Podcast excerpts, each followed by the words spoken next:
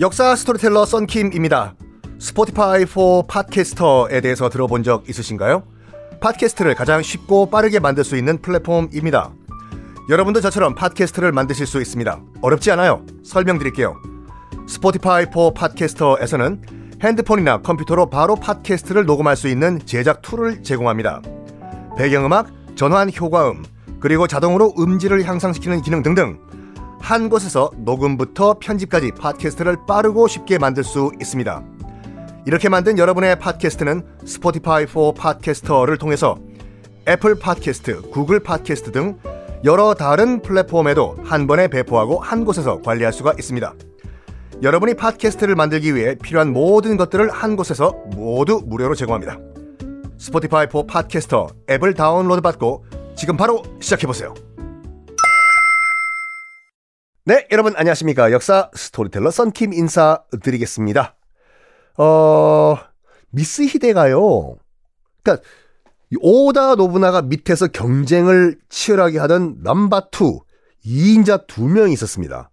누구냐면 미츠히데 그리고 등장하는 도요토미 히데요시 임진왜란을 일으킨 도요토미 히데요시 두 명이 2인자 자리를 놓고 경쟁을 했었는데 뭐 추측하시겠지만 도요토미 히데요시가 너무 앞서 나가는 거예요. 이 2인자 경쟁에서. 그럼 당연히 오다 노부나가는 도요토미 히데요시만 이뻐라 했겠죠. 오이고 우리 도요토미 도요토미 우쭈쭈 우쭈쭈 우쭈쭈 우쭈쭈 하니까 자리에 대한 위기감을 느낀 거예요. 미스 히데가. 그래가지고 내가 2인자 자리를 못 차지할 바에는 죽이자. 죽이고 내가 1인자 자, 리를 차지하자 해서 혼노지에서 불을 질렀다. 라는 이야기도 있습니다. 하여간 오다 노부나가가 혼노지에서 죽을 당시에 도요토미 히데요시는 어디서냐? 어, 다까마스란 곳에서 다까마스를 거기 있는 사람들이 다, 다 까만 게 아니라 다 까마스. 머리 감았어? 어, 다 까마스가 아니라 시코쿠 있죠, 여러분. 시코쿠? 아이, 일본은 크게 맨 위에 홋카이도가 있고 혼슈, 도쿄가 있는 본섬, 그리고 여러분들 그 어, 돈코치 라면 먹으러 맨날 가시는 후쿠오카가 있는 큐슈가 있고 그 사이에 조그만 또 섬이 하나 떠 있어요. 조그맣다기보단 상대적으로 작은 섬 시코쿠라는 섬이 있습니다. 우동의 고향이죠. 우동. 어, 카가와현이라고 거기 있거든요. 시코쿠 여행을 가시면은 거기 가면 택시가 다 우동 택시예요. 그 택시 위에 불 들어오는 거 있지 않습니까? 빈 차. 그게 우동 그릇이에요. 그리고 거기 우동 택시를 하려면은 그 기사님들이 우동 시험을 봐야 돼요. 모든 우동에 관련된 그런 정보를 쫙 다 외운 다음에 시험 본다고 해요. 그럼 우동 택시 면허가 나오고 택시 위에 우동 그 등을 달 수가 있거든요. 물론 저한테는 무용지물이었어요. 우동 택시 탔는데 막 뭐라고 하시는데 일본 말을 알아들 수 없는 저는 아, 소데스까? 아, 소데스네. 안 한다 그래요. 아, 속가, 속가. 하고 넘어갔고, 근데 그건 땄어요. 여기 가면은 그 우동 학교들이 있거든요. 그래서 속성, 단기간, 속성도 너무 민망할 정도로 한 1시간 정도 우동 만드는 거를 이렇게 배우면요. 거기서 자격증을 줘요. 우동 만드는 그 수료증. 저는 그걸 갖고 있습니다. 말도 안 통하는데 우동 자격증을 갖고 왔습니다. 대단한 거 아니에요, 여러분? 하여간 이 시코쿠에 다카마스라는 성이 있었는데 이, 이 성은 끝까지 오다 노부나가한테 항복을 안 하고 저항을 하고 있었거든요. 여기에 원정 전투를 가 있었어요. 도요토미 히데요시가. 다카마스 성을 공격하고 있는 이때 오다 노부나가가 죽었다라는 소식을 듣고 공격 바로 중단해요. 중단해요. 왜? 까딱 잘못하면 지금 봐봐요. 지금 일본은 오다 노부나가가 거의 통일을 해놓은 상태였습니까? 근데 죽었어요. 겨우 지금 100년간의 전국시대가 마무리가 될 직전인데 1인자, 천하의 1인자가 죽었다. 안 봐도 비디오죠. 다시 일본 전국이 다시 말도 안 되는 혼란의 소용돌이에 빠지겠죠. 그래서 이걸 막아야 된다라고 도요토미 히데요시는 판단 정확하게 했어요. 그래가지고 이 다카마스는 놔두고 바로 병사를 돌린 다음에 교토로 달려갑니다.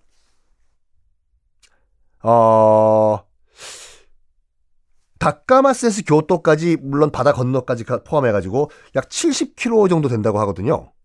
이거를 30시간 만에 주파를 해버렸어요. 그러니까 뭐냐면 도요토미 히데요시가 나름 그러니까 임진왜란을 일으킨 걸 떠나가지고 그냥 한 명의 사람으로 봤을 때는 굉장히 머리가 좋은 전략가는 맞아요. 지금 최대한 빨리 교토로 뛰어가야 돼요. 지금 다카마스에서. 병사들 보고 최소한의 무기만 들어라. 나머진 다 놔라. 놓고, 놓고 출발한다. 그리고 뛰어. 도쿄로 뛰어. 그리고 가는 길목마다 미리 병사들 다 보내놔요. 미리 병사들을 보내놓은 다음에 뛰다가 쉬어가야죠. 휴게소에서 소떡 소떡도 먹고. 그래서 미리 병사를 다 보내놓은 다음에 휴게소에 식량과 휴식처를 다 마련해 놓은 거예요. 마라톤 뛸 때 뛰다가 테이블에 생수가 다 있는 것처럼 준비하라. 그래서 빠르게 뛰어가다가 준비되어 있는 생수 한 잔 마시고 또 뛰어가고 생수 마시고 이래서 70km를 30시간 약 하루 만에 주파를 했다. 뛰어가지고. 전략가 맞습니다. 도요토미 히데요시는요. 그리고 교토에 들어오자마자 바로 미스 히데 반란군을 진압을 해버립니다. 그리고 선언을 해요. 무슨 선언인가? 미스 히데는 우리 오다 노부나가 우리 주군에게 등에 칼을 꽂은 반역자다! 주군께서 돌아가셨기 때문에 이제 누가 1인자가 나다! 내가 바로 오다 노부나가의 후계자다! 라고 일본 전국에 선언을 합니다. 그리고 얘기를 해요. 내 밑에 들어오겠는가? 아니면 나와 싸우겠는가? 라고 선언합니다. 그러니까 나를 오다 노부나가의 후계자로 인정할 것인가 안 하는 것인가? 라고 물어요. 싸우겠다. 라고 얘기한 다이묘들 영주에 있었습니까? 바로 가가지고 다 박살내버려요. 토벌. 자, 여기서 이제 그 도요토미 히데요시라는 사람은 누굴까? 라는 걸 또 잠깐 여러분께 소개를 해드려야 되겠죠. 맞습니다. 임진왜란을 일으킨 바로 그 인간, 도요토미 히데요시 맞아요. 어, 굉장히 천한 집안 출신이었어요. 어릴 적에는, 어릴 적에는 바늘 장사부터 시작해가지고 뭐 안 해본 장사가 없었대요. 하급 무사 출신입니다. 그러다가 어찌어찌어찌 해서 오다 노부나가의 집안에 뭐 이 하인 아닌 하인으로 들어와요. 오다 노부나가의 눈에 들어온 계기가 있었어요. 이 계기! 계기판을 바라보시면서 내일 공개하겠습니다.